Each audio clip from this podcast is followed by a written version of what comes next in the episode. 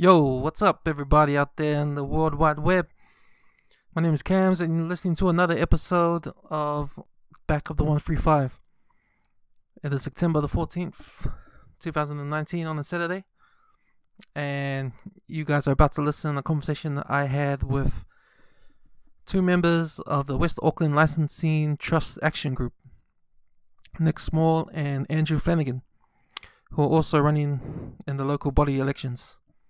So we talked about their group, um, abbreviated WALTAG, and their fight to lift the monopoly from the Waitakere and Portage Licensing Trust over West Auckland. So yeah, it was an interesting conversation, and I enjoyed it very much. Hope you guys too. So here we go.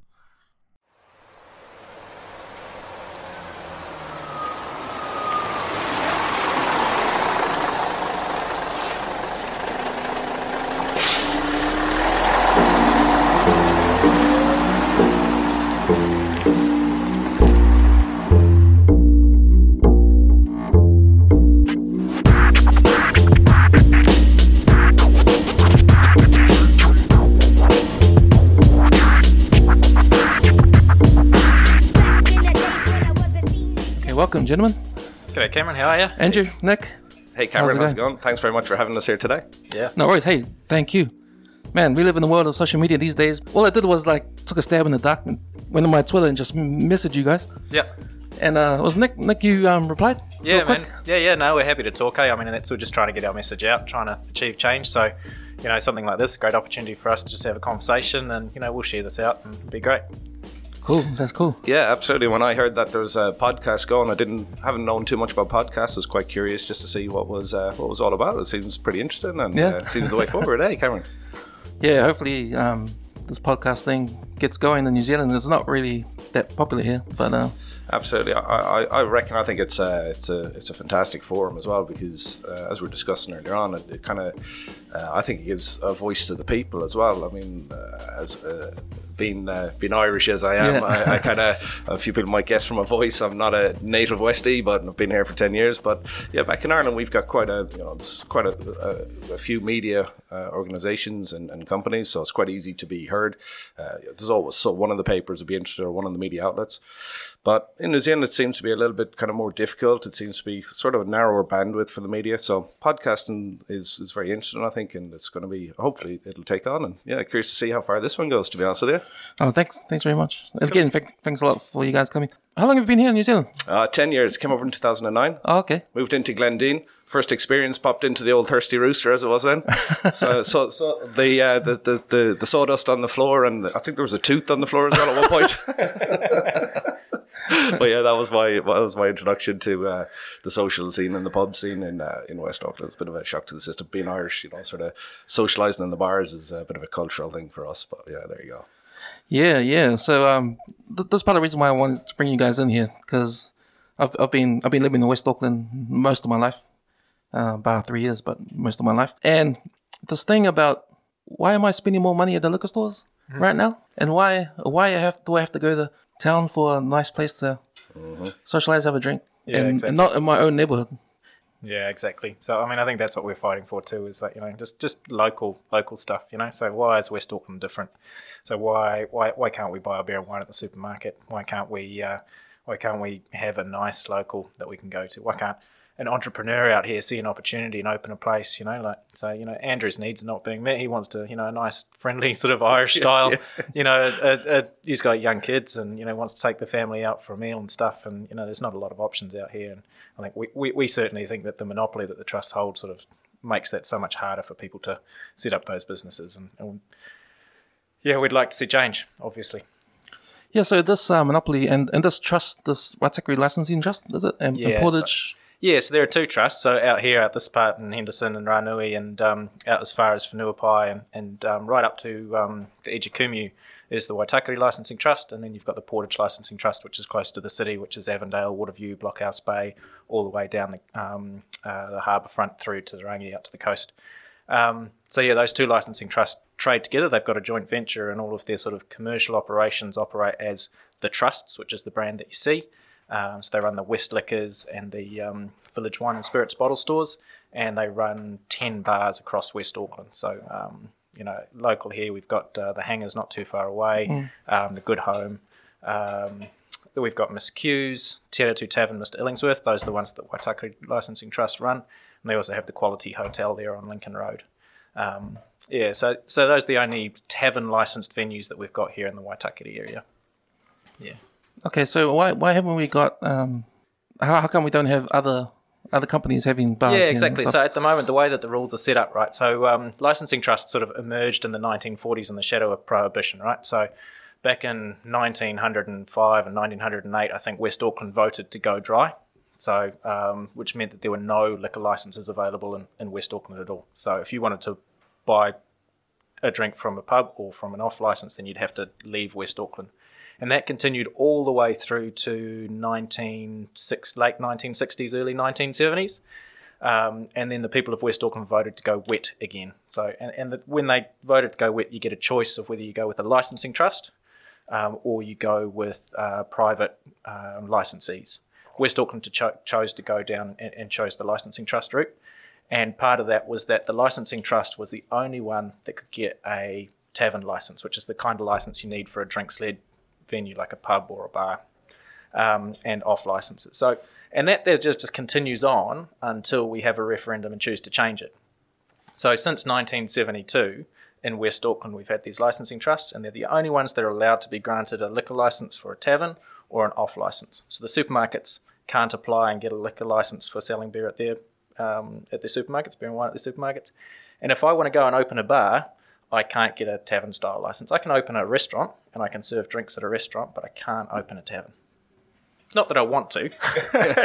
Just Yeah. making that clear. Hospitality is like way too risky for me. That's not my that's not my thing. But I'd like to go to. You know, I'd like someone else to have the chance to open a place, and I'd like to be their customer. yeah, yeah, that's interesting. How you said 1940. Yeah, so Um, the first licensing trust got set up in 19, in the 1940s, uh, which was the Invercargill one. Yeah, and then between 1944, I think, was Invercargill, through to I think the last ones were about 1974, 1975 was the last time that there was a new licensing trust set up. in, in Auckland. No, I think the the last ones in Auckland were the I think were the West Auckland ones, and they were 1972. Um, I think there might have been a Flaxmere or something like that was the last one about 1975. Also, it, it started in 1972 in Auckland. In Auckland, yeah, yeah. These West Auckland ones started in Oh, okay. 1972. Yeah. So before that, it was dry. You know, you just there was nothing. Yeah. And um, yeah, and so they went um, and and chose the licensing trust model when they went wet. You know, more recently, it was only up in 1999. Um, there were two districts, I think, called Roskill and Albert Eden, and that's all of Kingsland and um, Mount Albert and all that kind of part of Auckland. They were dry all the way through to 1999. So it's dry. What do you mean dry? Is that Yeah, so it's, it's like you just can't you can't open a bar and you can't Oh, have an off. So there were no bottle stores. If you had a supermarket in that area, they wouldn't have been allowed to sell beer and wine, um, and no pubs, none at all. So there was just you know like so like Kingsland before 1999, there would probably been some restaurants, but there wouldn't have been any bars. And then when they chose, they, they chose to go wet in 1999 and the in the election then, um, and they chose they, they got to vote between setting up a licensing trust and going private, um, and they they resoundingly voted for um, private, which was you know probably just as well. I mean, you look at Kingsland today, you know it's it's it's great, you know, and I think if they'd gone down the licensing trust route, if they'd chosen to go with monopoly, that wouldn't have happened. You know, like you probably get one or two bars there that the licensing trust would open, but you wouldn't have that vibrant little scene of like lots of little bars all kind of competing, and it's you know it's cutthroat there. And if you if you're not good, there are heaps of good places you can go to. If you're not delivering a really great bar experience, you're gone. You know, so and that's what we want to see here in West Auckland, some places too. You know that that cutthroat competition where you- you're either good at it or you're out. yeah? No, I was just going to uh, add a little bit into that as well. And uh, my my primary motivation to actually get involved with this with this uh, this cause really was, you know, I've got two young kids, and uh, there's more to bars than just going out and drinking. It's it's really for me, it is genuinely about the social scene. And when you got two young kids, you want to go out as a family, you want to go out with uh, you know your friends' family. And um, we went out to the Hallertau out by Riverhead uh, a few weeks ago. What a fantastic fantastic place, and exactly what Nick is saying. If you don't, if you if you're not innovative, if you're not a good place, you're going to die um, outside of a monopoly. Uh, and that's really why I got involved because I just want to see uh, where where can we go in West Auckland to bring your family. You know, where is there an eating establishment that's you know uh, just as, as, as a bar sort of. Uh, if you drive through Swanson, which I do, because I live out Waitakere Township, you go through Swanson at eight o'clock at night. The only lights that are on in the petrol station. Why don't we have a little bar there? You know, a little sort of social get together place. I was, I was in Point Chev last night and walking through, plenty of bars, lights were on vibrant, bit of music, people sitting outside having a beer. So that's that's really what I want. I'd love to see that in West Auckland. I think it would improve our, our just whole social scene and the vibrancy of West Auckland.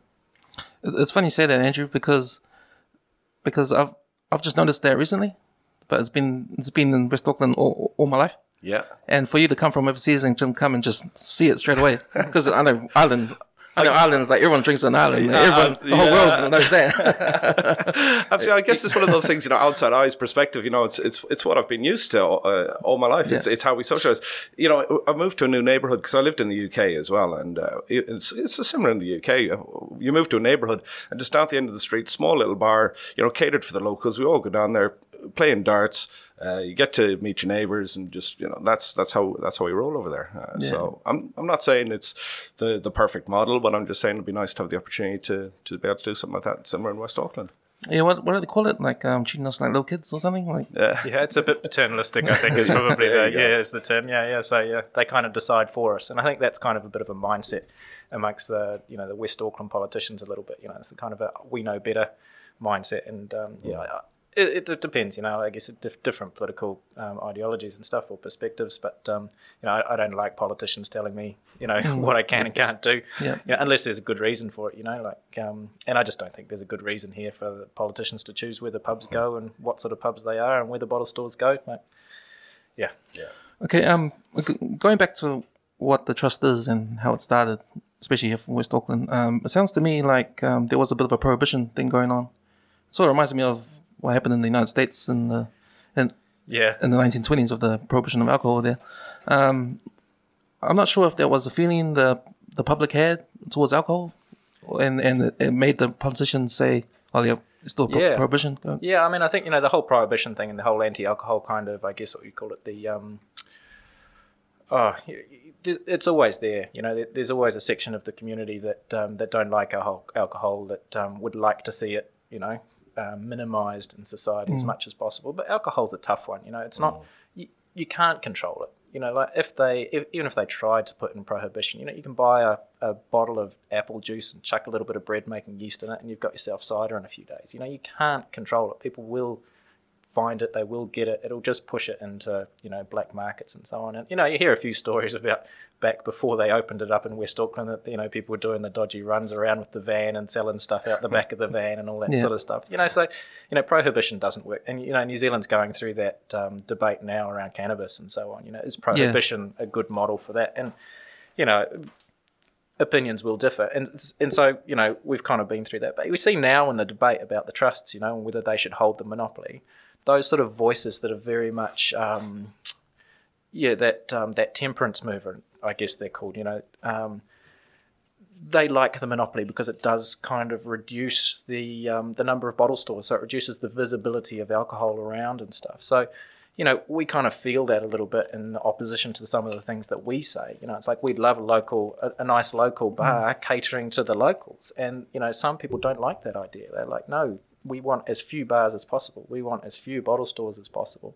Um, Would you say that's a generational thing then? Because times change and, and society changes and a little bit, you know, a little bit. But I think it's kind of you know, there's quite a lot in the media around you know the harms of alcohol and stuff still, and you know those voices. So you know, there's uh, there group, groups out there like the Alcohol Health Watch and you know those guys, and you know their perspective is valid and important, and you know they're an important voice in that conversation. But um, you know, there's also, but they're not the only voice, you know, and and it's important to think about the other voices as well. But but they get plenty of play in the media, you know, and there are plenty of people that agree with them. So, you know, I think that sort of that temperance movement will always be there, and it just changes in terms of you know the public. Um, you know the the proportion of the public that kind of support those views. Back in the early 1900s, that you know they got 60 something percent of the vote to go dry, um, and then in 1970 or whenever it was 1969, when they voted in West Auckland, I think it was sort of 65. So two out of three people voted to go wet. wet you know, it was something like that. So, you know, it just changes with time. And, and where are we today? You know, in terms of like, does West Auckland want to get rid of the monopoly or keep the monopoly? We don't know. You know, we can't do any polling or anything. We haven't got the resources to do that. But that's you know, we're keen to put it to the referendum and find out. Yeah. Um, yeah, I think it's important that the public knows exactly what's going on, Yeah. especially when the referendum comes along, because to me, a referendum can be a little bit edgy because I think the side will win is the side that will- that will like um, push to the public their ideas more than the other side. Yeah. So it depends. You know, you know what I mean? Yeah, so, absolutely. I so- mean, the public aren't that well informed, and, and Yeah, around right. this issue, terribly informed. You know, most people don't know what the trusts are, what the monopoly is. They get confused about what's the pokies, which is versus what's the the hospitality and alcohol kind of um, business, and you know, and it they're making a relatively uninformed decision. Um, and that's kind of you know one of the things that we want to do is you know if we get voted into the into the licensing trust, um, we don't. One of the things is to trigger the referendum and give people the chance to, to vote, but we also want the licensing trust to play a role in informing the population in an unbiased way.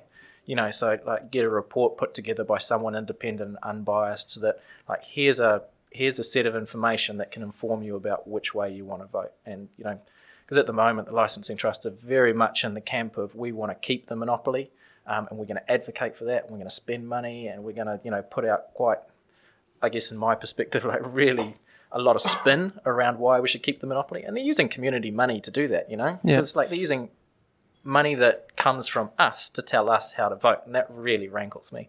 Um, Yeah, I know what you mean because I remember the last time we voted when when when when they were going to introduce um liquor, liquor into the supermarkets the Yep. first time. yeah, back in two thousand three, yeah, 2003 was it? Oh, okay. So we had that big vote, and all I heard on the the news was that you know there's going to be alcohol store everywhere and every corner in West Auckland. There'll be crime going up. Yeah. drunk people running around the streets. You know, like things like that, like like sort of like um scaremongering. Sort Yeah, of, sort of exactly. thing. Tactics. yeah. I mean, But, but at that time, I was like a young 20 years old. And I was in the party scene. I wanted to go out. I was going to town, you know, drinking in there. And man, I was against that because I wanted to do it close to home, yeah, you know? I mean, But, uh, it, it could be argued as well uh, that uh, increasing some venues locally is actually safer, you know, because if you've got people that have to travel for alcohol, if they want to go out and if they want to go to Auckland, how are they getting there? You know, are, are they driving there? And uh, is is that an issue? I, I don't know, but uh, you, you do have to wonder that if, if we could contain it locally, I mean, if I just walk down the street to a bar, it means I don't have to get in my car. So that's an, another argument as well that I would say is quite uh, uh, uh, feasible. Um, just the the other point as well. I mean, I said I got involved in this in this motion to um, to really just increase the bar scene, but actually. Once I got involved and seeing behind the scenes some of the, the facts and the figures that are coming out, it's just mind boggling. I mean, this whole uh, uh, entity, the trusts, they're set up to give back to the community. And when you look at the figures that I wasn't aware of either, Cameron, before I joined, was uh, it's what does it make? Fourteen percent over the past uh, six years is was the give back of profits. Six years. So over six years, they've given back 14, one four percent of profits. Now, wh- hang on, but where's the rest of that money going? You know what's happening? Uh, so I'm, I'm a bit of a loss on that one, Cameron. Yeah, that's another thing I was getting into. Like, how much money do they actually make? yeah. I mean, just knowing what was going on around around the neighborhood, not knowing about the trust in that, and then, you know, who guy who, who first opened my eyes to it was um JT John Tamihere, because he was on Radio Live. He had this Radio Live show on, and and he was like against the trust. He was saying, "Man, this trust needs to go. They got the monopoly on alcohol in all over West Auckland. They got pokies destroying families. Yeah. You know, and they only give back just what compared to what they make. Let me put let me put something else to you. If they were if they were loved by West Auckland and they were this fantastic rosy entity and they were pumping money back into the economy, we wouldn't have a leg to stand on. To be honest, you know, nobody would even entertain the, the, the, the thought of a referendum. You know, not- the thought of the referendum, but even if it went to referendum, should be ninety percent vote for the for the trust. So the fact that they feel that there's a requirement to go out and advertise and push now while there's this process is going on while the elections are, are underway. The trusts are advertising very, very extensively, very heavily, and making promises very similar to the 2004 referendum, which was before my time here. But uh, uh, a lot of promises have been made now about in, uh, increasing a give back ratio. It's kind of strategic timing around election, I have to say. But they, they wouldn't feel a need to do that if they felt secure, safe, and secure in the community that they were uh, supposedly protecting. I don't know. Yeah. That's just right, yeah. But in terms of like, yeah, I mean, we do we see it a lot at the moment. There's a, quite, quite a bit of advertising out there, and they're talking about you know how much they'll give back in the future. I think we've got to judge them on their record more than on their promises, especially based on what we saw in 2003. And I know JT was involved in, you know, back then, and he actually sat on the board, not in this most recent term, but the previous term, and Yeah. um, so yeah, JT knows his way around those trusts pretty well, and he's pretty. Um, what would you say? Uh, he's pretty critical of them, you know. And, and you know, I had a chat to him about it a few months ago, and you know, he was of the sort of view.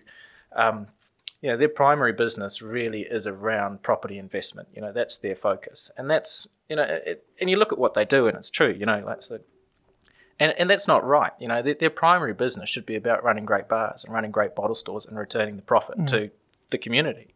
And at the moment, it's not. And as Andrew said, you know, over the last six years, um, 14% of their profit, and their average profit available to give back each year before um, before tax and stuff is about seven million bucks a year. I think that kind of ballpark anyway. It's kind of ranges between sort of six, and then in the most recent year, I think it was about ten. Um, and yeah, they're giving back back in six years ago, I think the number was about two hundred thousand dollars, and that's grown to two and a half million in the last year, which is kind of, you know, we'll never know whether it's because of us and the pressure that we've put them under. You know, you'd have to go to parallel universe to see, you know, without us, would it have happened?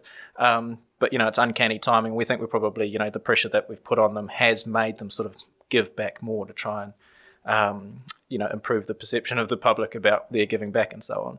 Um, but the other, you know, the, the other 86% of it or whatever it is, you know, where's that gone? It's not like they're stealing it and doing anything dodgy, but what they are doing is they're putting it into investments and, and buying investment properties, and they're actually storing a lot of cash in the bank too. You know, so and, and that adds up to a lot of money. Over those six years, I think it's $27 million or $30 million that could have been given out in grants, that could have done great things for our community.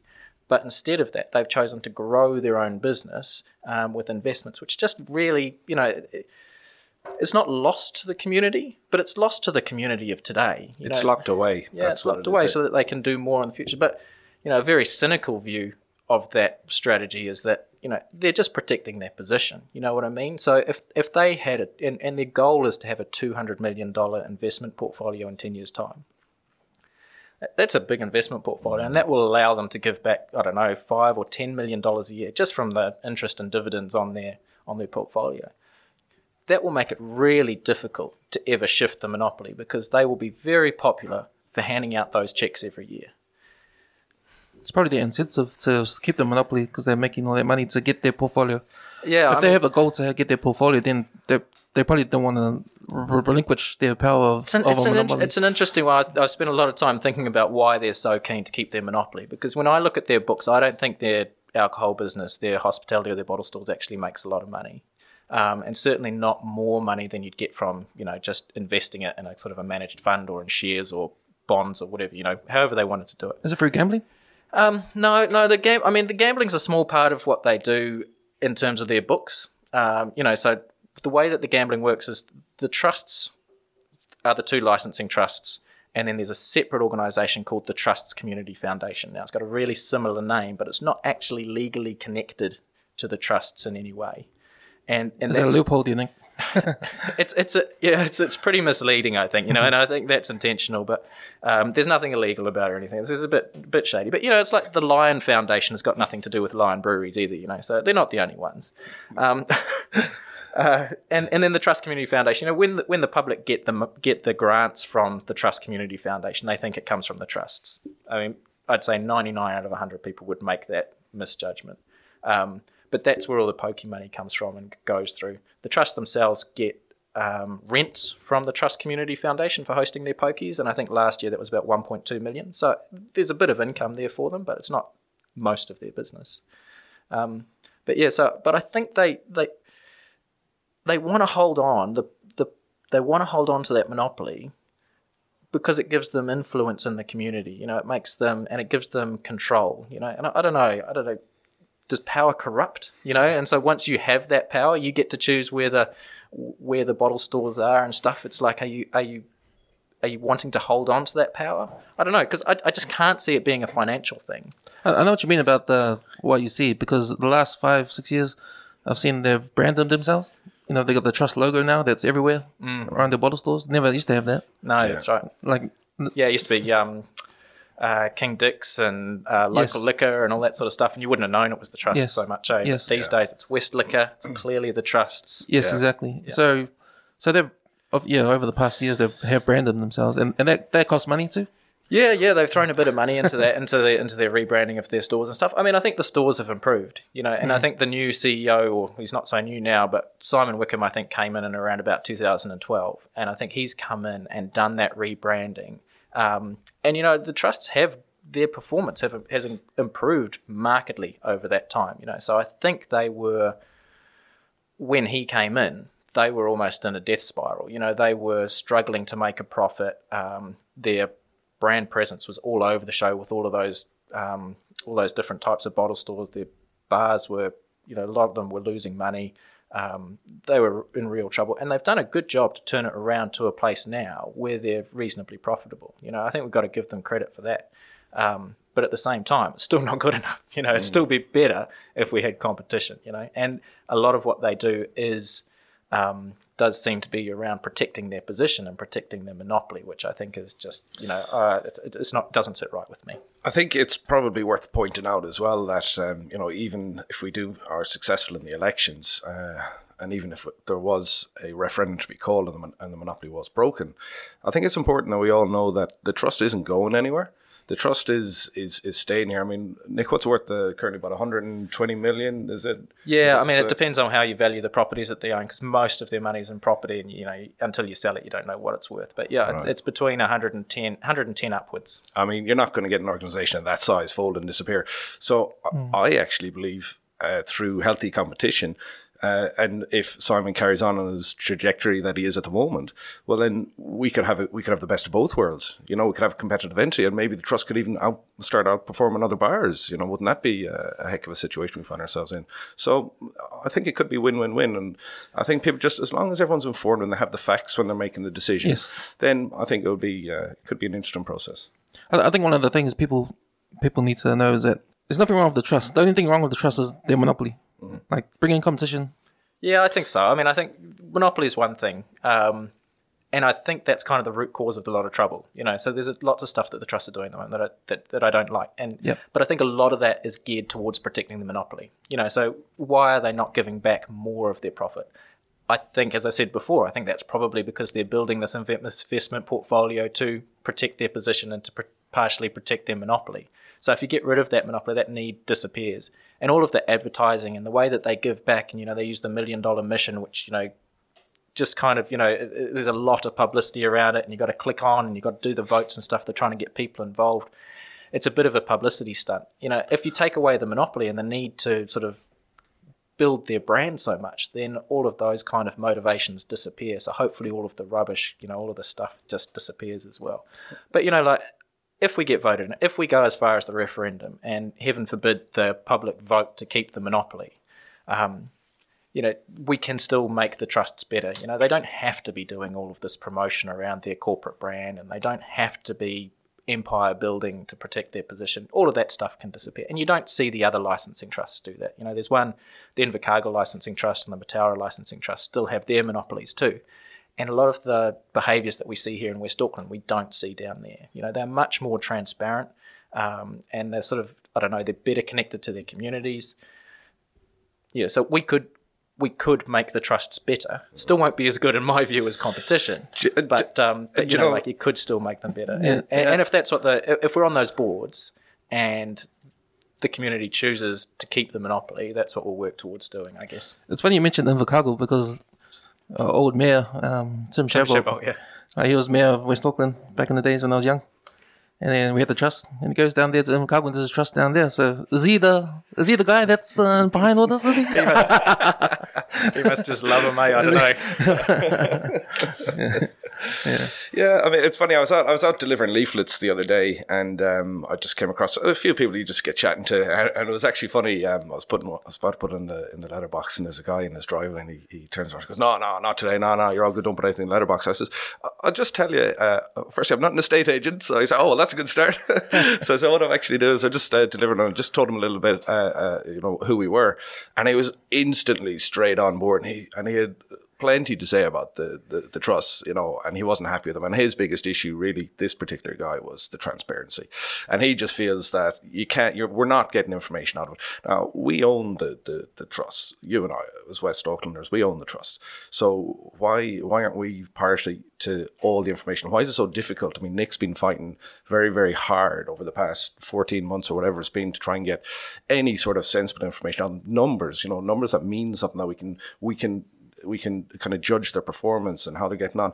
It's just shrouded in secrecy, and that seems to be quite uh, an issue that people that I've spoken to on the street as well seem to have. That we just don't really know what's going on in there. Come on, tell us. You know, we're, you, we own you, so you should be talking to us. Why is that? Why are they so secretive? Is it because they they don't want the public to know that they're making so much money? I think they want to manage the message. So you know, like so we've requested started requesting information last May, so May 2018, and um, we've sort of got some responses back, but not a lot of useful information. And but it's been interesting to see in their annual reports and in their communications they start making like even though they haven't responded to me, and even though the ombudsman's investigating and they're still holding on to that information. They're starting to put some of that information into their annual report and they're starting to kind of let a little bit of it out. But it's sort of it's not un, in a not an unbi- it's quite in a spun way you know what i mean?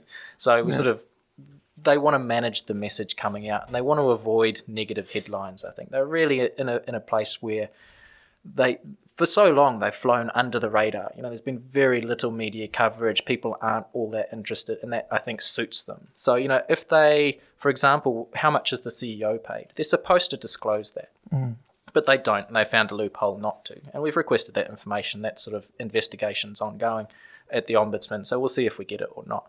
Um, but you know, there's they're supposed to let it go, but it will create a negative story in the paper. You know, some people will be aghast at what he's paid. You know, is it too much? I don't know. You know, people's opinions will differ, but you know, it's those sorts of stories that they try and avoid because it's just, it's, I don't know, it's just the culture there at the moment. They just try and avoid bad press for me, I, I feel that um, times are changing, and um, I think the next generation are coming up now, and so the old ideas are dying out. Yeah, I think it's it's an interesting one. It's kind of like so when we started this, and I spent a bit of time like standing in front of supermarkets and other places collecting signatures for the petition, and I probably had the stereotype in my mind about who would and who wouldn't sign and all that sort of stuff, and, mm. and I was wrong. I was completely wrong.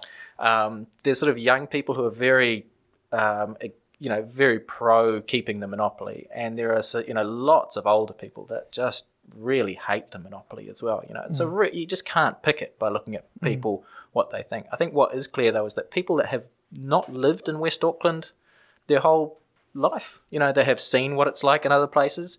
They're more likely to support competition. You know, that they they don't like the monopoly. They kind of less likely to kind of think that it's going to turn into anarchy and and believe the scaremongering and stuff. They kind of know what it's like. It's all right. Yeah, there'll be a few more bottle stores, but you know they're not everywhere. We're not awash with them, uh, and actually that can be a good thing because you know what, like. Um, sometimes I want to go to a Glengarry and go somewhere flash and pay a bit more, and sometimes I want to go to Super Liquor, and sometimes I want to go to Thirsty Liquor and just get a cheap six pack, you know. Like, and I've got that chance. Whereas here in West Auckland, we've kind of either got West Liquor or bust, you know.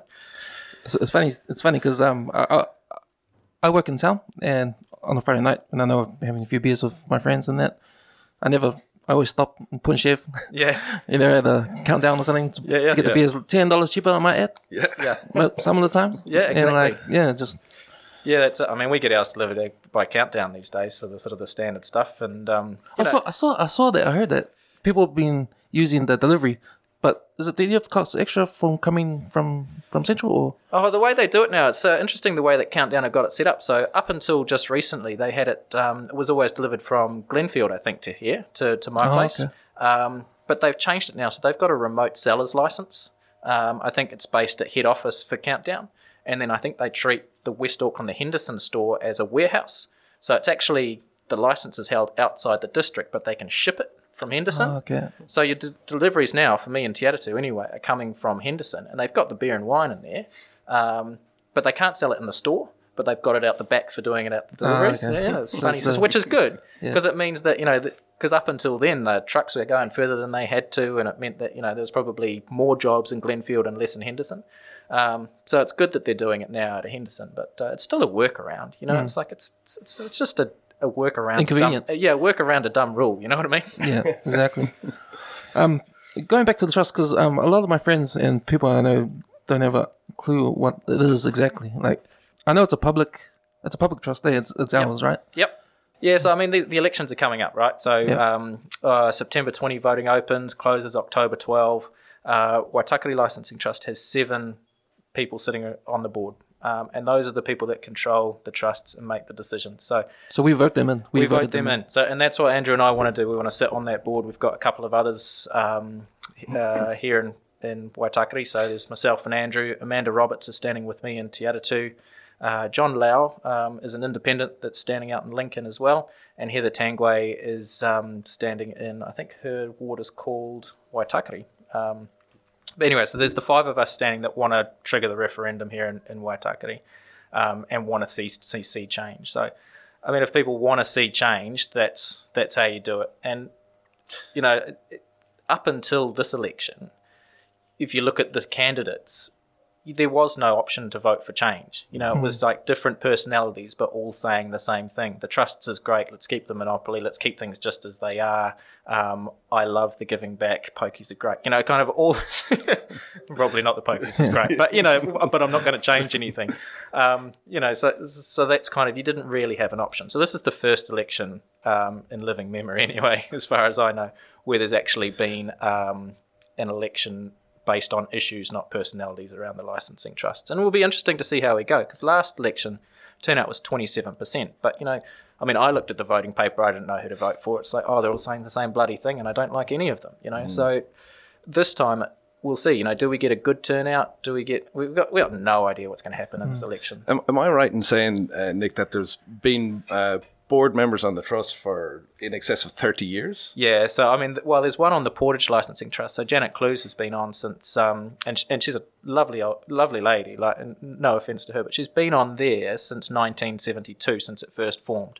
I think she missed out for one term in uh, around about 2010 or so, or maybe around about then. So, so, so from 72 through to 2019, what's that? 47 years minus two, so 44 Wow. years she sat on that board. I mean, come on. We, we- you know, everyone needs a bit of change you know, at some point. I mean, uh, Warren Flaunty here in in um, the Waitakere one has been on for 33 years. Uh, Ross Clow has been on since 1997. He's been president of the Portage Licensing Trust since 1999. That's 20 years without change. Yeah, it, So basically, they haven't changed. yeah. it just doesn't change. And I, you know, and the elections tend to be kind of like you vote for the names you know. There's no issues. Yeah. Um, and you just kind of look through the list and it's like, well, I'm not going to vote for a random. I don't think things are absolutely going, you know, to pot. So I'll vote for the names that are already on there or, or Mm. names I know. And and that's why those guys just keep getting elected, I think. But Tell you the truth, I've never voted in a local election before. Yeah. Like, Do you know, it's funny that as well, a lot of people, believe this or not, people, people don't even know how to vote in the local election. And they, they think that you're supposed to go somewhere and uh, and post a ballot in a, in a, in a box. That's not the case. It's actually, it's postal, so uh, it gets, po- uh, I think yeah, it arrives in your mailbox Yeah. late next week, maybe early the following week. Tick the boxes and then you can drop it off either into a um, a post box. But there's not too many post boxes around anymore because no one does that. So um, there are um, ballot boxes where you can drop them off at the libraries and stuff too. I can see the inconvenience of that. Yeah, Oh shit! I forgot to mail my thing. It's sitting there right there. yeah. On the so table. You, yeah, you've got until October 12. And I I think probably the easiest is just to pop into the library on your way past at some stage and just drop it off yeah. sometime during those couple of weeks. But as Nick was saying as well, the turnout's historically very, very low. So, um, you know, every single vote makes a huge difference. So, you know, if, if you're sitting listening to this and you're thinking that your vote won't count or it's just it's just one of those things, a little bit of voter apathy potentially that you just think it's not going to make a difference, this one will. Your vote will, will mean a lot in this particular process because the turnout is so low. And I think that's important to get out. I saw in paper a few months ago about um, a couple of members of the trust. A, a couple got in trouble on on the paper for being like having some racist remarks or something like that. Yeah, yeah. So that was good for their publicity.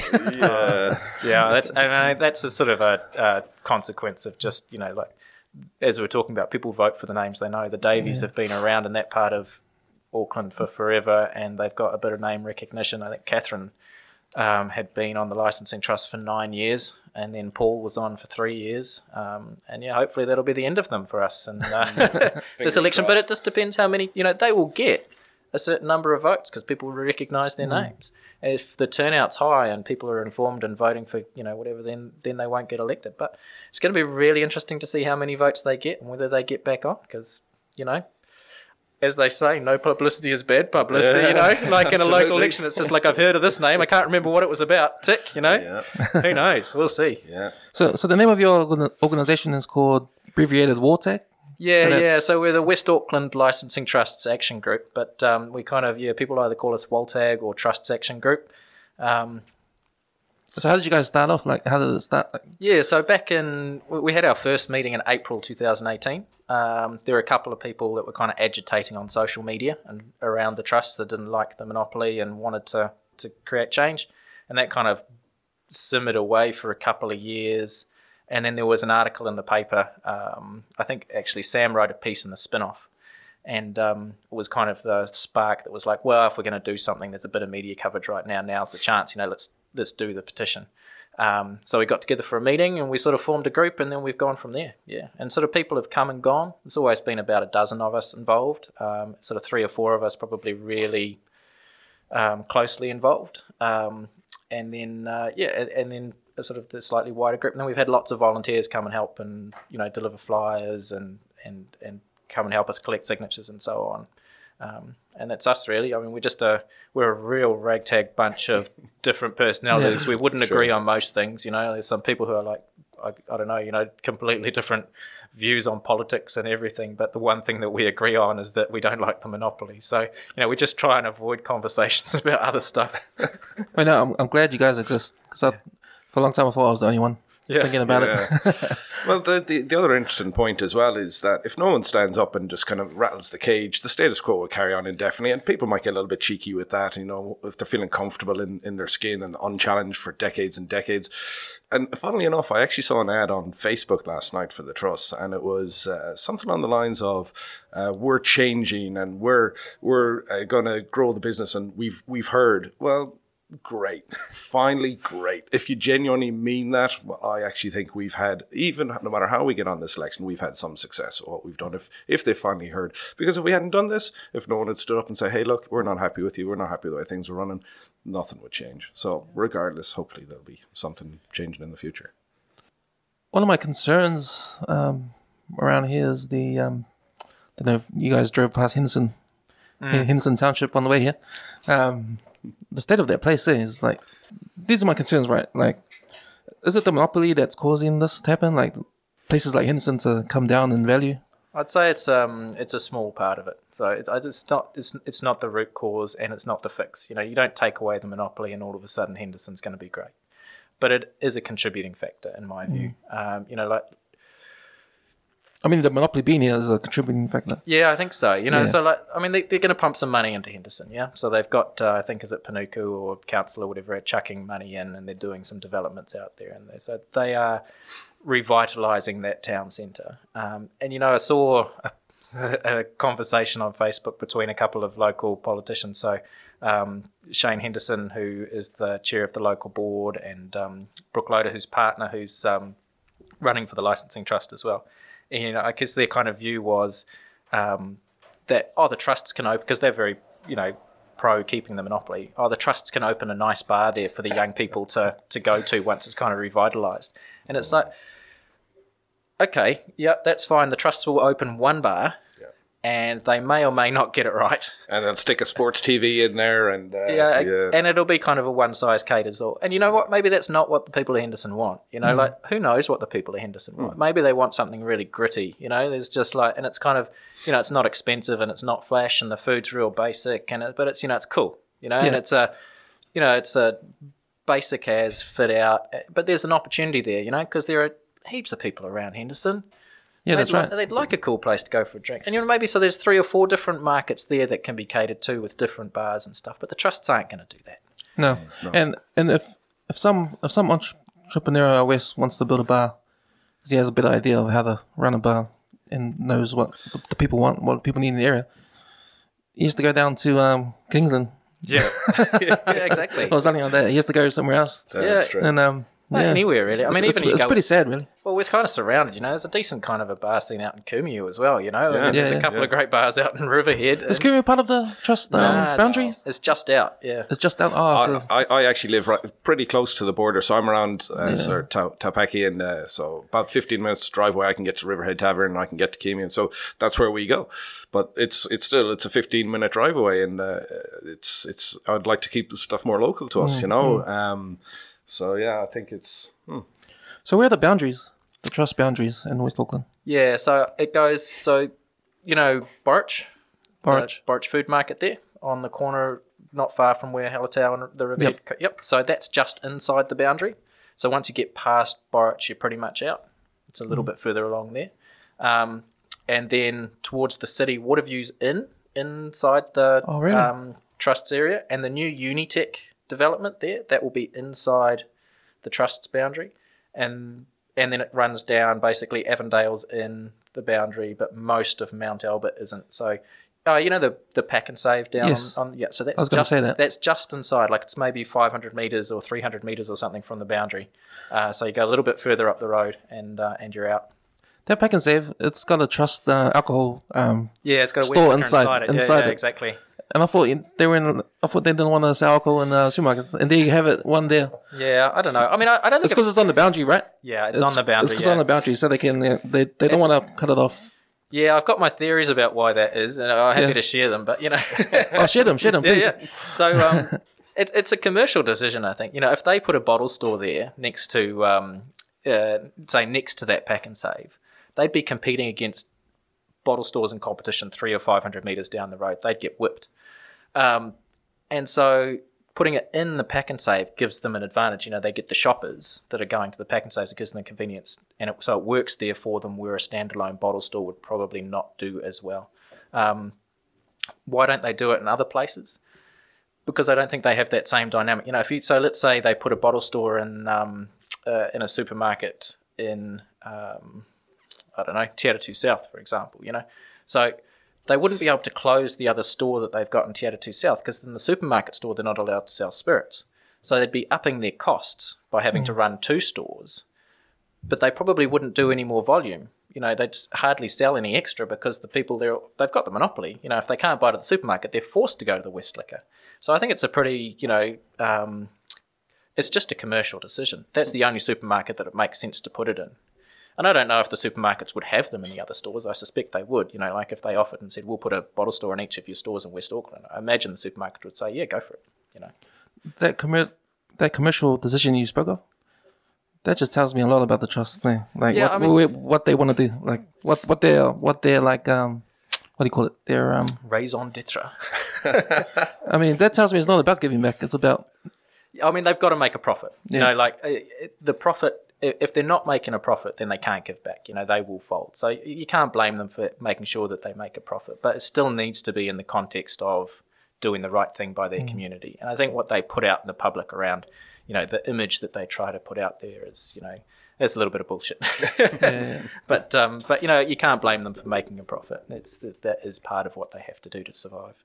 Um, but the focus that they've got on, you know, um, I think they probably focus a little bit too much on profitability and a little bit too much on how popular they are. You know, Yep. it's, it's like all this spend on like um, advertising their, their corporate brand and stuff. It's just all uh, it's just all waste. I was reading about over the shore. They had a trust out there, Birkenhead, I think, and um they relinquished their monopoly a while ago, a while back ago, but they still exist and they still give back to their community. So why can't our trust do the same? Yeah, yeah, I'd, I'd be a little bit careful around the Birkenhead example. It's quite different. It's a real different size. You know, it's a real small place, and I, um, and they and they give back a little bit to their community, but not heaps. You know, the West Auckland Trust are quite a different beast. You know, as we said, Andrew was saying, it's like 110 million dollars plus in terms of their assets. So, um, it's a good example of them not disappearing. You know, so they don't disappear. They're still there. We still have the elections every three years. We still put community people in charge of the assets that they hold and stuff. Um, but I would expect our West Auckland Trust, I'd have a much higher expectation around what they should be able to achieve versus what Birkenhead did. You know, I think the only other trust through New Zealand that's on a kind of similar scale to our West Auckland ones is Invercargill. Um, but they're not going to lose their monopoly anytime soon. They they run a really tight ship down there. They're very popular. Um, you know, and you can see it in the figures. You know, they, they've got a population base of about fifty thousand people in Invercargill, um, and they're still the same size as our West Auckland ones, which have got a population base of almost six times that. You know, so I think we're two hundred eighty thousand people. They're fifty thousand people. Uh, the Invercargill Trust runs about fifteen bars. West Auckland runs ten. You know, it's like. Uh, uh, the Invercargill Trust employs 700 people. Our trusts employ 350 people. You know, it's just like they're just doing so much more, trying so much harder in their kind of their core business areas around around hospitality. Um, yeah, that they're doing a pretty. I think they're doing a pretty good job down there. It's uh, and. and and would be a good example, you know, for, uh, something for the West Auckland Trust to aim for if they keep their Yeah. keep their monopoly. I think if they actually keep their monopoly and they still keep going how they are, I think what they got to do is just get more people in that uh, experience in the hospitality industry to get in there and manage some of these bars. Because let's face it, these bars are like rubbish, you know. Like I was at the Hangar Bar, Hangar Bar just um last Monday night. Monday night, I think we we we, we had a, a visitor from um, Australia come down, stayed with us a couple of days, and we went there for um for dinner before she went back to Australia.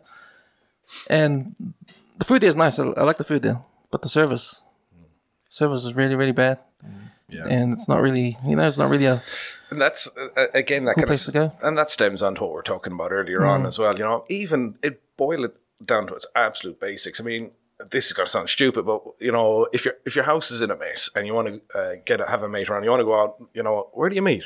Where do you meet? You know, I don't want to go to the hangar bar because it's got a very bad reputation. I've been in there before. I don't like it.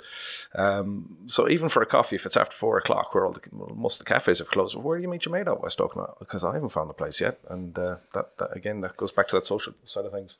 Yeah, bring competition in. You might might be another bar right next door, yeah. and they'll do things better, and then Hangar will have to up their game There we go. because that The that, nature of competition. that night we were there, man, those guys they served us, and then we asked for a drink, and then they didn't, didn't bring us a drink. They're just talking on the on the side, of the back there. Didn't the Hangar Bar make some uh, statistics? Uh, I Yeah, a couple of years ago, I think they got they got there's some statistic that was not so good around the the crime and stuff. But um, but the, yeah, the bars are hit and miss. You know, like I, I, we've had some great experiences at places too. You know, I was at the Te Atatu Tavern on Thursday night, and um, you know, the staff there were awesome. You know, and, Yeah, Um, but yeah, it's and it's not.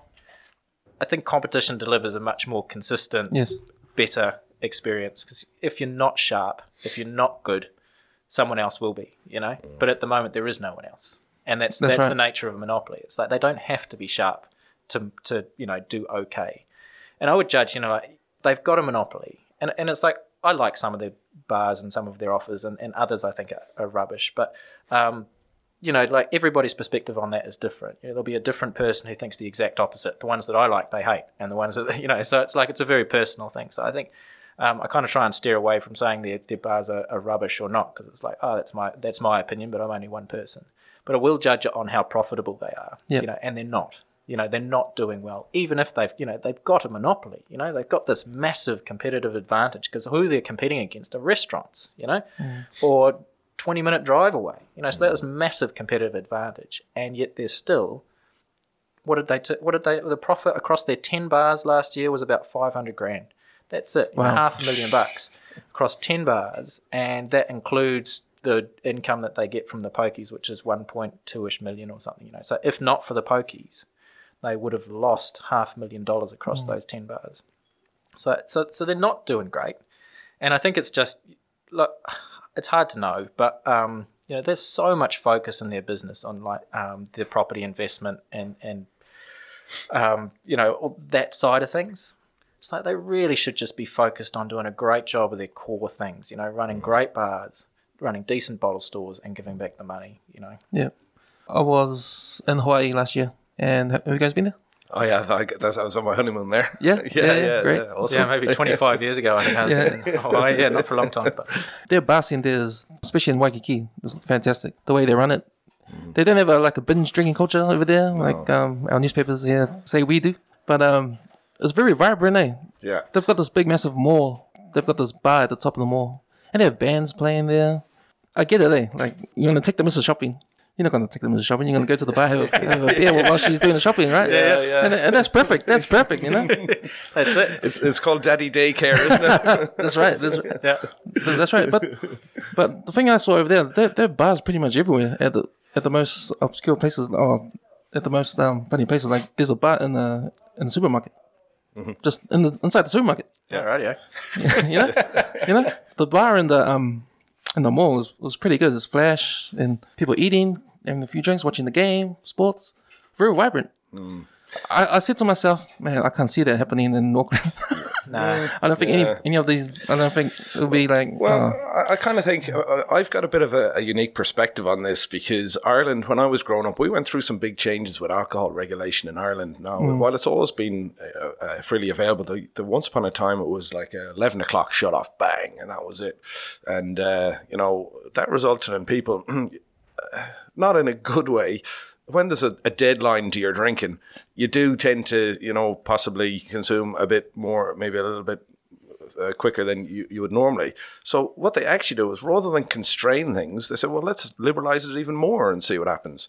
And they open the bars until three o'clock in the morning.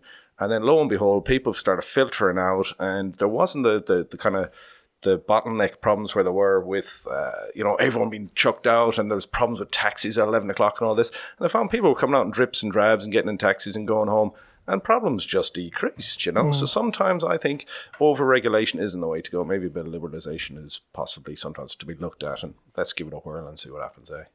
Innovation's kind of, you know, like you're saying about in Hawaii and how it's different. You know, it's like who knows what what competition would bring in terms of innovation and different things. You know, and I think the thing is like the way that the licensing rules are at the moment. You know, so it goes to a district licensing committee. yeah. and they've got to judge, you know, here's what someone's proposing to put in. You know, maybe it's a bar in a mall, you know, at the food court. You know, there's a food court there and they want to have like a little cool little bar with a, you know, that does, I don't know, you know, maybe, you know, it's like noodles and, and beers, you know, Korean style or something. I don't know, that's pretty, that might, that might work. Who knows? Um, they've got to they've got to look at that license proposition and say like, all right, is that going to increase crime or harm or anything in that location? Is there a problem there? And they got to look at all the evidence and decide. And if they think it is going to cause more problems, they'll say no. But if they think no, no, it's not actually going to cause any more problems, then they'll say yes. So that's you know we've already got a pretty I don't know what would you say It's pretty tight. yeah, it's pretty tight. It's pretty conservative. You know what I mean? So they're not gonna. It's not anarchy. It's not. Um, you know, like yeah, yeah. Oh, you get rid of the trust, and anyone can get a liquor license or whatever. You've got informed people making decisions, and you know they won't get it. You know, they're not perfect. You know, and they don't know. But the way they do it is they issue a license for one year, and then they look. You know, so the first license lasts for one year. So they'll go like they'll kind of err on the side of, yeah, we think it'll be okay. Let's. They'll have their license for a year and then you come back in a year and you've had a chance to see how it's gone for that year, and then you can then they'll say, all right, it's okay. It hasn't caused more problems. You guys are running a, a, a decent bar and you're meeting your obligations, and it's not causing problems. You can have your license for three more years, and then every three years they have to renew it. It's not a bad system. Mm. Mm. Yeah. So, but that's and that's like it's it's a system that allows innovation and allows people to come and try things as long as it's not going to cause problems. Whereas at the moment we've got you know the innovation isn't going to happen in West Auckland. What we're going to get is places, innovative people. You know, like the Beer Spot. Have you tried the Beer Spot out in Kumeu? Kimmy, no, I haven't. Yeah, it's a, no, I it's a really cool setup. So they got like I don't know what is it, eighty beers on tap or something. Yeah. Um, and it's like it's an off license, so you can go and fill up your flagon and take it home or whatever. And they've got food trucks parked outside, so they don't have a kitchen. You know, so they don't have to pay to set up a kitchen. They don't pay kitchen staff. They've just got a different food truck each week, so you can go and get a meal. But it's an on license too. You know, it's a, it's a place where you can sit and have whatever beer you want of the 80 beers and sit and have a meal, you know, from the food truck and stuff. It's kind of a, it's a really cool setup, you know, it's a really good idea. It's innovative and it sort of works. You know, hmm. there's the one in, on the North Shore has done really well. I think the Kumeu one's building a following. The opening one in Morningside, you know, it's won awards and things. So, you know, it's that sort of innovation. It's, it's cool. It, it, that sort of thing would work in West Auckland because it's not, you know, it's not massively expensive or, you know, it could really work. And you know, you know, the trusts might copy it. You know, there's nothing stopping them copying Yep. that thing, and that's not really fair. You know, like why can't the guys from the Beer Spot set up a place in West Auckland? Yeah. But you know, they've just got to leave this big gap and let the trusts do it. No, that's rubbish. Yeah, I can see there's a lot. There's a lot of parking spots around here that can have food trucks and Yeah, exactly. little things like that going Yeah, on. yeah. Like, they've got the night markets down there now. at the Kmart below the Kmart down. Yeah, yeah, the Henderson. Night markets. Yeah, Yeah. they're all popular. Eh? They're doing really well. yeah, so. yeah, yeah. That's pretty good.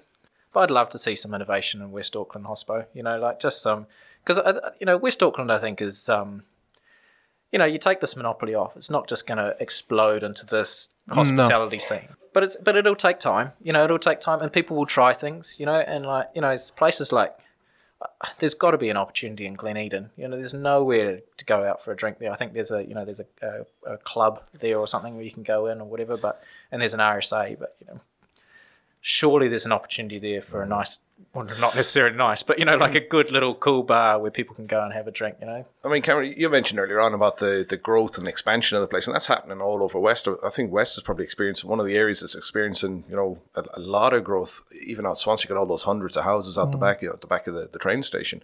I think Swanson's perfect for just a little, a little kind of. Uh, Boutique bar. yeah, a little boutique you know? bar would be kind of cool, I think, down there. It just it just add a little bit of vibrancy down there. Some, somewhere all those people from all those houses can go and just socialise and, and, and get together, you know. Then Absolutely. Yeah, there's another thing. Yeah, the population's growing out with. yeah, Huge. You know? fast, yeah. Huge. You got you got Whenuapai as well. Like uh, that's not part of the. Yeah, boundaries, yeah, is it it? is. It's in- Yeah, yeah, yep. yeah, it Is is. it? Vanilla Oh, pie's in. okay. Yep. Yeah. Just need to sort out the roads, but that's another conversation for another day. But, yeah.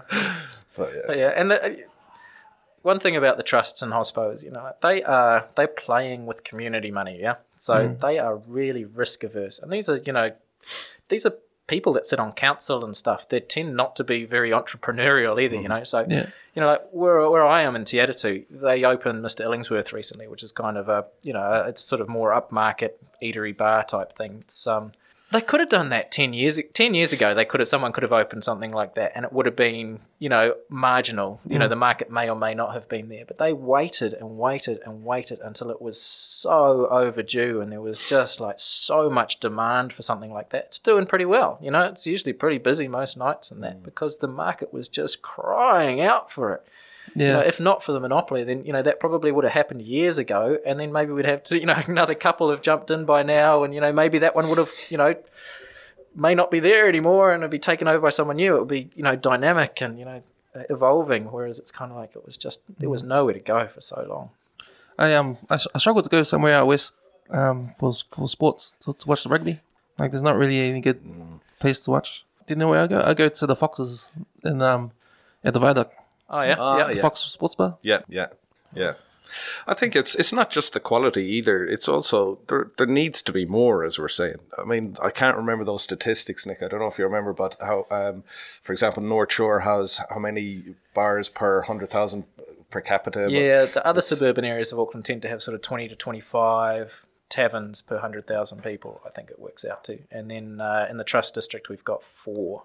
So it's about one sixth as many as uh, as the rest of Auckland. And you feel it, you know, there's like, where do you go for a drink? You know, there's, you can go out and sit in a restaurant, and, you know, and some of them have kind of got little bar areas set up in that, but it's not the same as going to a, to a bar. Not in my experience anyway. Absolutely not. And also, I think um, when the trust was campaigning to get rid of the alcohol at the supermarkets that time, 2003, Yep. um, yeah, they were doing all the scaremongering going around. And, you know, it's, it's not even about that. You know, it's about if you want to open a bar, it's, it's your responsibility to make sure, you know, things are safe for people or, or even the style of bar you're going to put out. Um, I was reading an article um, about bars in Ponsonby. This was a while ago. And I remember reading they're talking about how they they wanted they didn't want to get um, certain type of people there, like the younger kids, the troublemakers, blah blah blah. So what they did was they they all the bars along Ponsonby did not sell those ready to drinks. There's um RTD just just straight um bottle and and Old soda. school. Yeah, old, old school styles and, and just beer. Yeah. straight beer. And it worked. It got rid of you know the young troublemakers sort of thing. Yeah. Interesting. So there's things you can do. Yeah. That's what I'm trying to say. Like, Yeah. it doesn't have to be like all about oh, there's a bar there, there's gonna be trouble all the time. No, know? of course not. And and uh, and I think that's what Trust played on that time. They played on people's minds and Absolutely, it's a, it's a, it's the low hanging fruit that as well, isn't it? Yeah. It's you know, I think that's the old classic of just uh, putting fear into people, and then it's a, it's a sure vote. Hey, um, Yeah, I think it's a pretty effective way to maintain the status quo Yeah. is to just kind of lay those sort of fears around what change Exactly. might bring. You know what I mean? And I think, uh, I mean, you see it a lot now in the in the discourse in the media around cannabis and stuff too. Yeah, there's like lots of kind of like just sort of planting the seed of doubt about what might happen and how things might turn really bad, and you never know if and oh, but what if? And it's like, oh, Yeah. you know, I mean, if you put if, if you did put alcohol in a supermarket, doesn't mean you need to stop at the supermarket and the bottle store on the way home. Do you know what I mean? It's not gonna I'm not gonna double my alcohol consumption because it's available in two places on the way home. It's, It just doesn't stack up. It doesn't make sense. Yeah, it's. I, I mean, that comes up quite a lot, eh? And like people, you know, saying like, oh, and what about all the kid? You know, all these kids will end up with two minute noodles because when mum does the shopping, she'll uh, she won't buy the food. She'll just get stuck in the wine section. And it's like, oh my god. Yeah, not because of that. It's probably because of the gambling. Probably that's gonna happen because of the because dad's out there spending all the money on the on the poker machines and Yeah. that you're you're putting there. You know, It's like it's just like this sort of false kind of protecting the these people, you know. And it's like it's just I don't know. It, it, it, it- frustrating. I mean, you look back at the stats, right? So New Zealand went through a massive change when the 1989 liquor legislation came through, right? So remember back before then, there was no beer and wine in the supermarkets. Um, you know, bottle stores. You know, there was a liquor commission, I think it was called, that decided how many taverns and how many bottle stores there would be in an area. You know, and they kind of go, all right, this is the there's a demand for ten taverns in this place and eight bottle stores, and they kind of made that decision. It was more a political decision than anything else, and um, they got rid of all of that, and they just said, all right, um, you know, we're going to have liquor licenses done by um, a committee. Wine can be sold in supermarkets, and the number of bottle stores and stuff. Ex- you know, that was when the explosion happened. You know, in the early '90s, we went from having a handful of bottle stores and no beer and wine in the supermarkets to just heaps. You know, like what we've got.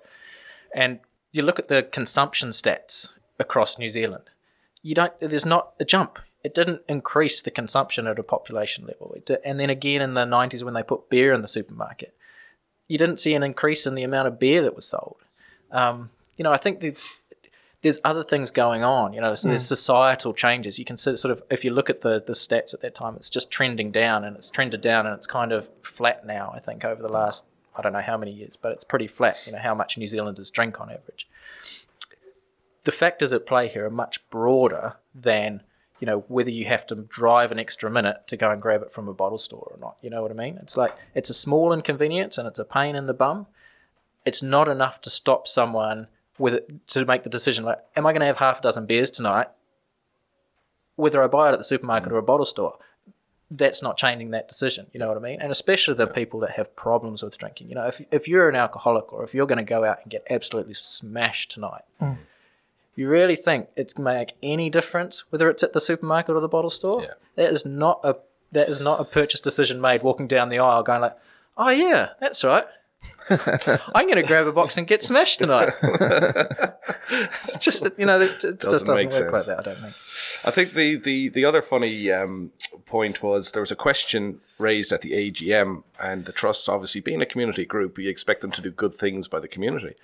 Now, when uh, when we bear that in mind, you'd expect that they'd support some sort of alcohol addiction um, services, and you think they'd be high on their agenda to promote that. Well, they were asked by the guys at an AGM, so how much does the trust donate to such services? And the answer was, we don't.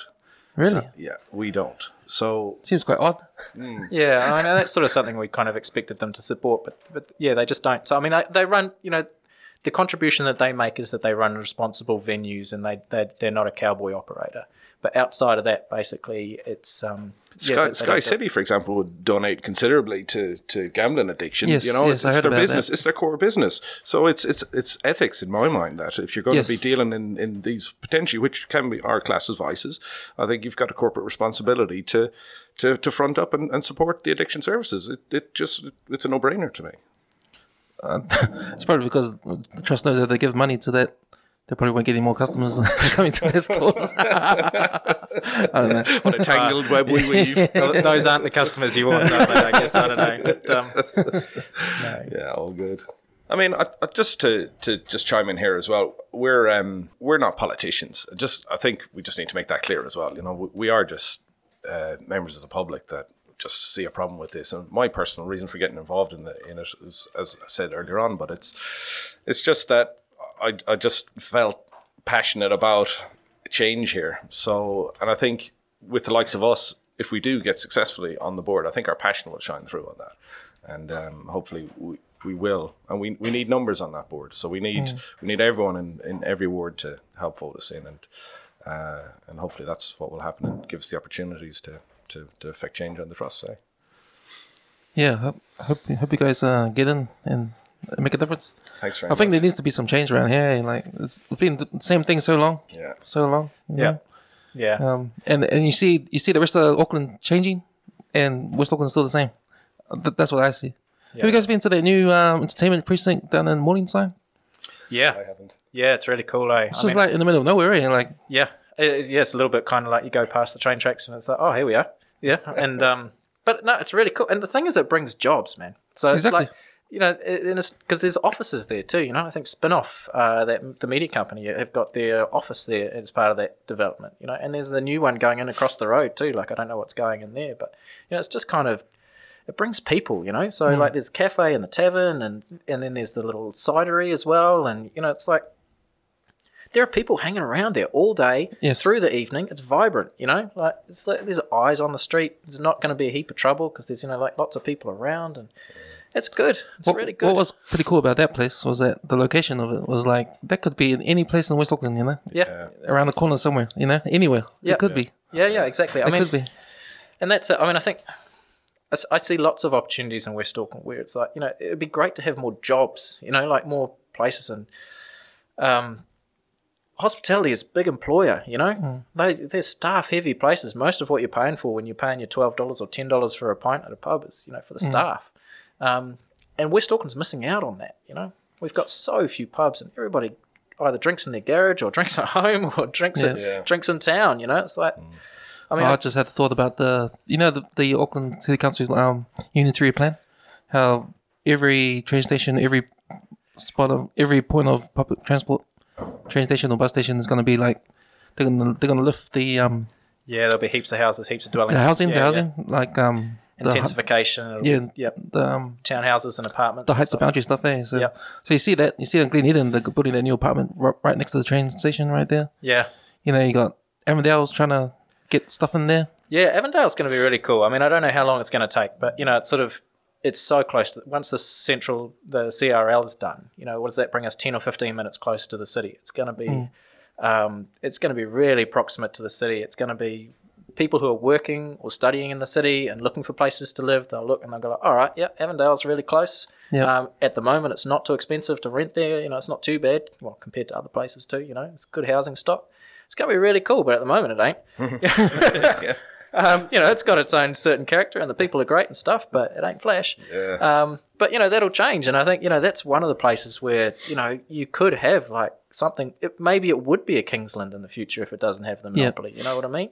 Um, and you know it's starting already, despite the monopoly. That place Brown Street's pretty cool. Um, it runs on a restaurant license, so it's a bit constrained. Um, you know, it would be great to have other places opening up and competing with that. You know, so Yeah, because when you talk about drinking and driving, what what better way to catch a train and stop at the Yeah, spot and, it. and there's a nice bar there you can enjoy a beer and catch a train back. Yeah, and you know, like there are people, you know, so there's not heaps to go to in, um, um, you know, certain other suburbs down that line. So like Mount Albert, there's not heaps to places to drink there or, or too much of a scene just yet.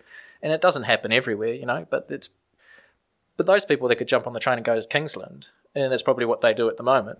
Um, if Avondale was sweet, then maybe some of them would come out this way, you know, Yeah. um, or New Lynn even, you know, like New Lynn could, New Lynn It's really got could major use some potential. Eh? yeah, it does. It's you know, it's a big city. I think it's one of the busiest train Yeah. stations on the network. yes, Um, That's that's in line for cool. It really Yeah. is. I, I think it could be cool. and the Could trust good have place. got two offers there. You know, two places. And One's kind of like feels like a Cobb and Co. Um, out the back there. What's it called again? Um, uh, Lone Star, no, no, not the Lone Star. The, black- Um, the black. The, Black Salt.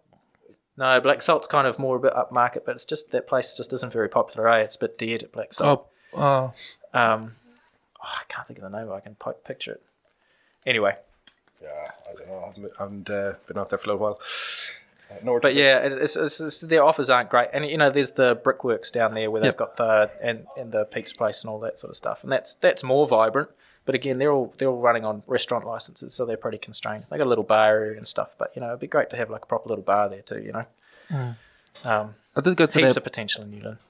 There's a place at Henderson, Wild Studios. Have you been? Have you guys had dinner there? Yeah, yeah. I had a meal there once, I think. Yeah. The grounds, yeah. Yeah, the grounds. I thought the food was good. Yeah, yeah. And the bars there looks nice too. Yeah, Bar. the kids love the playground too. So Yeah. it's a pretty cool little thing. Yeah, Yeah. pretty cool little setup out there. You know, little things are happening. You know, and I think Yeah. you know even if you keep the monopoly, those things will keep happening. But it just it won't happen in the same way, and it won't happen as fast um, as if we had competition. Yeah. Uh, One thing I noticed about um, New Lynn Mall, how they started to develop New Lynn Mall, put the movies there and stuff. Then they built um, Northwest. Sort of sucked everything out of Henderson, you know, you know. And uh, Henderson's Westfield's left West City now. I think West City's owned by Australian Australian company now. Yeah, Whitcoulls is gone from there, and I always thought if Whitcoulls leaves, your mall, your mall's in trouble.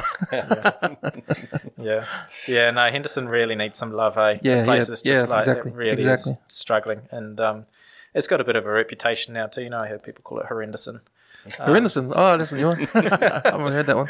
yeah, and uh, you know, and it's fair criticism at the moment. You know, something's got to change there, and like, yeah, the, hopefully the council money, like going in to revitalise it a bit, will help. Just kind of be the spark that kind of changes people's mindset around it. But um, you know, you got to have things that are going to draw people into it, and you know, hospitality can be a big part of that. Where do you go to spend time? You know, it's you know, though, if the shopping offer's good, you'll you'll do okay, but it won't do you much good in the evenings. You know, so if you want an evening economy, then you really got to have a great hospo offer, and um, Yeah, I think and, and I don't think the trust are going to give to deliver that. But I think what you're saying is right because uh, I think what we, what you're seeing, especially with shopping malls, especially with retail, I think um, internet is taking that away, slowly taking that away. People Yeah. are buying online now. Not many people going out to malls anymore.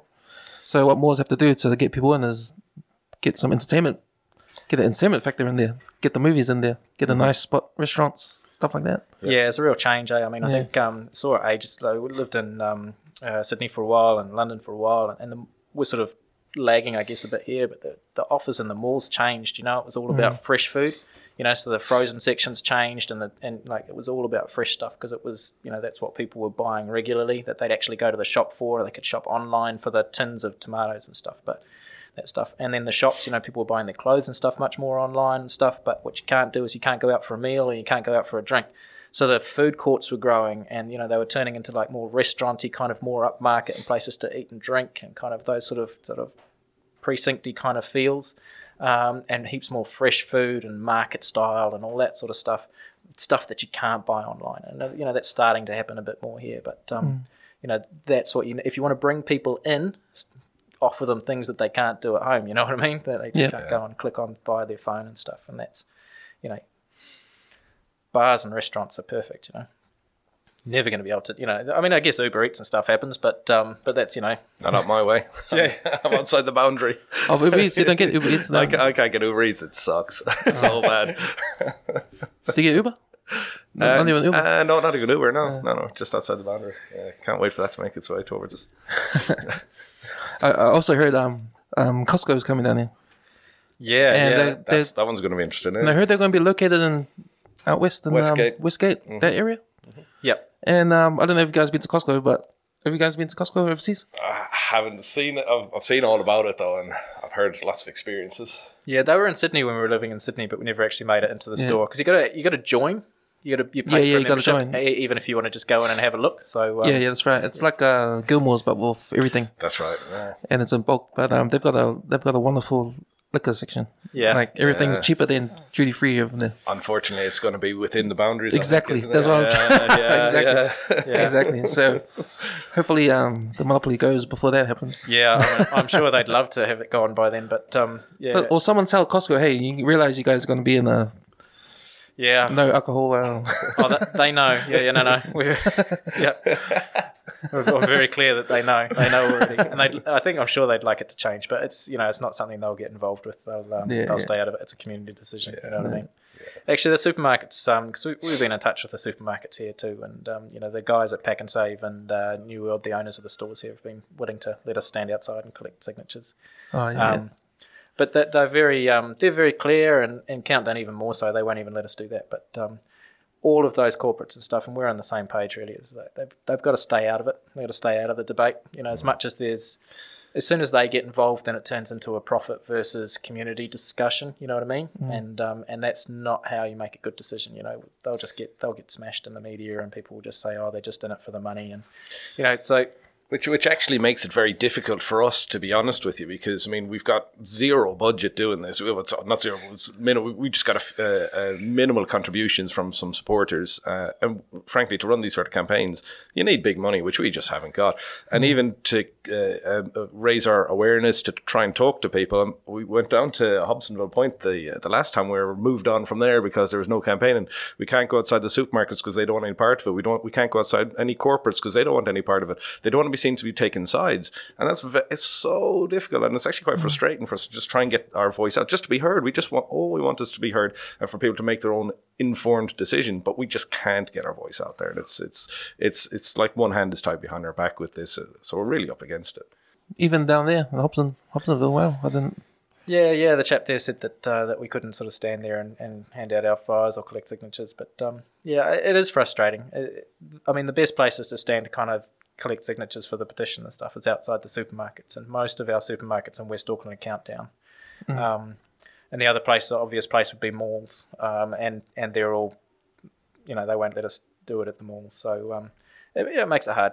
But um, I mean, that's just I mean, it's their decision, it's their prerogative, it's their it's their you know, it's their supermarkets, it's their malls. Um, Yeah. that, that they can choose. But um, yeah, it is hard, and you know, like it does feel very much. Unfortunately, I I don't think it should be this way, but it feels very much like it's you know our voice versus the voice of the trusts. You know, with their multi-million dollar um, marketing budgets and uh, you know the platforms they've got. What is it? Twenty-seven bottle stores where they can put up signs and you know and distribute leaflets through all their stores and at their bars and you know all their messaging that they can get out and they deliver magazines to your letterbox every month which kind of carry their messages and you know they do lots of stuff and they kind of they're pushing their message using community resources.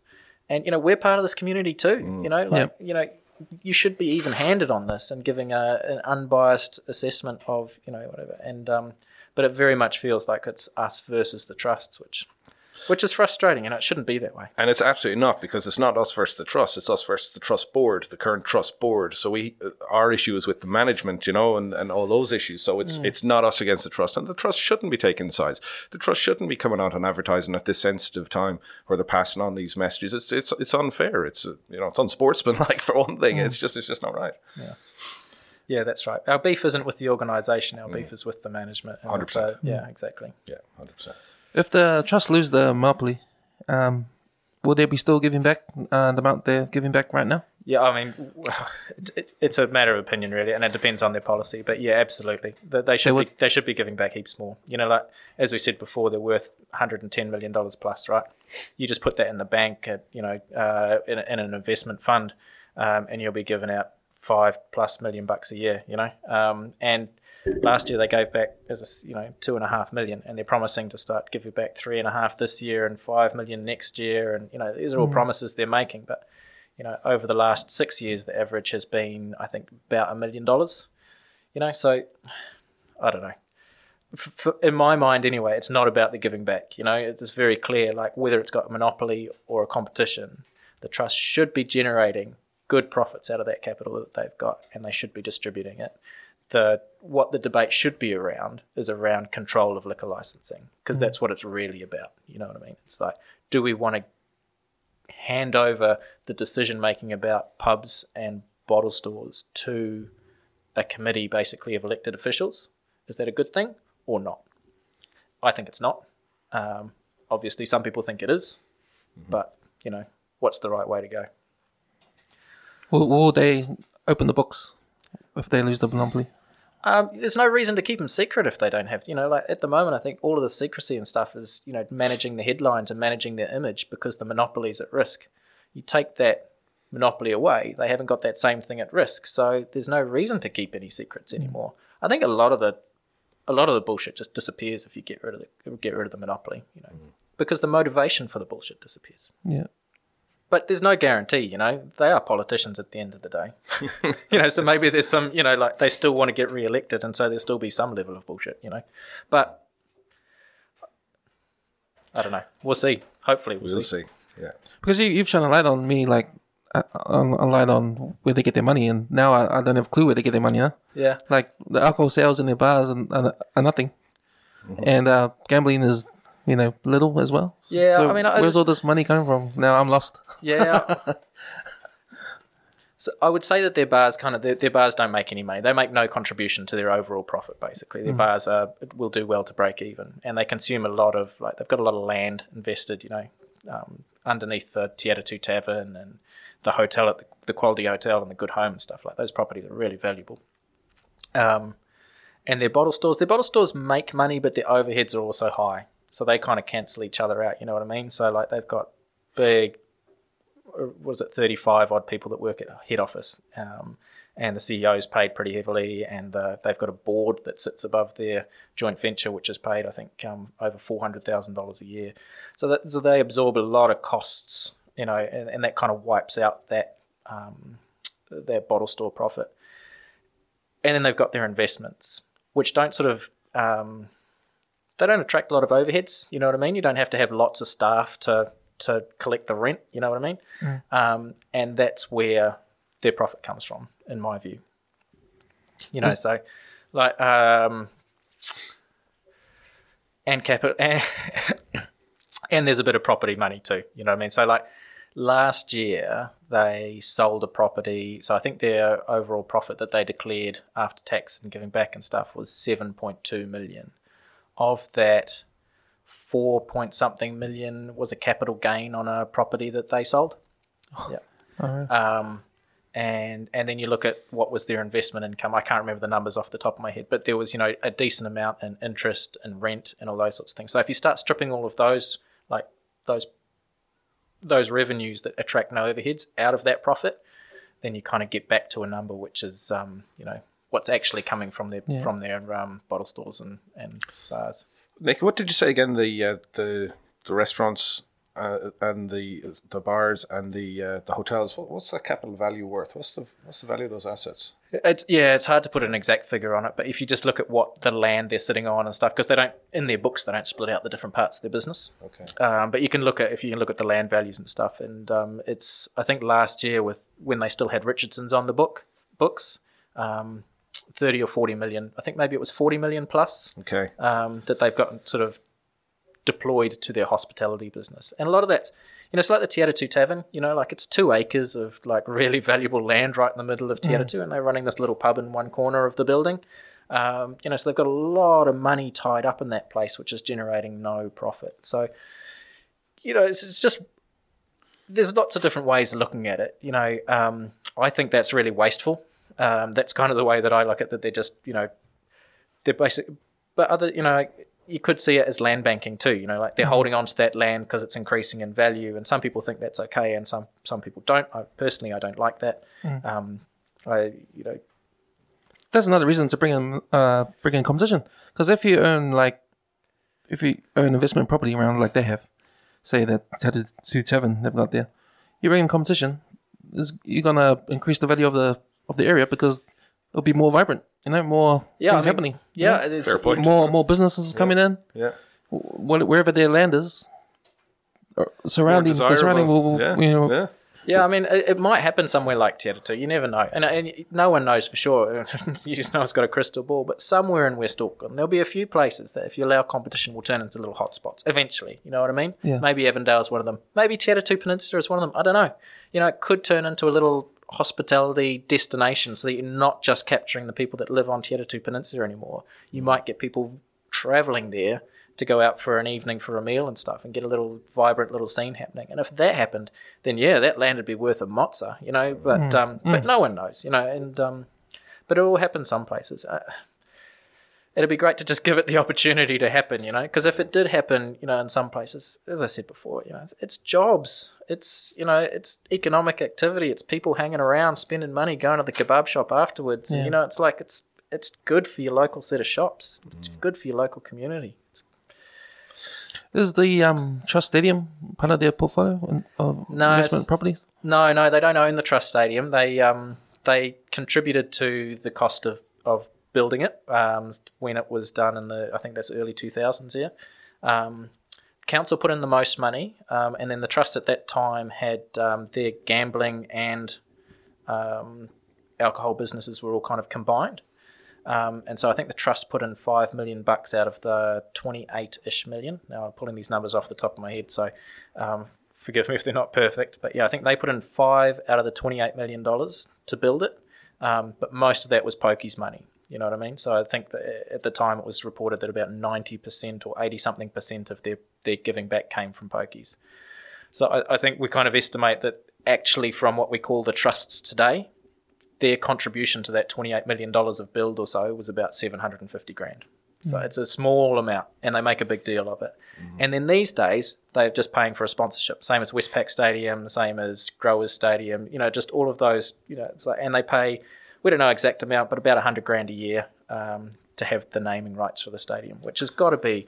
Got to be the best hundred thousand dollars spent at the moment for advertising, because everyone in West Everyone Auckland thinks, thinks- that the trust stadium belongs to the trust, just about, you know, and that they built it, and it's like this great think, what- asset that's a yeah. result of the trusts. But and you know, There's there's many examples like that. We won't go into details, but there's there's many examples like that that are just a little bit convoluted, and people assume that the trusts have given back, and they're they're quite happy to, to run with that assumption, let that assumption roll, and, mm. and encourage it.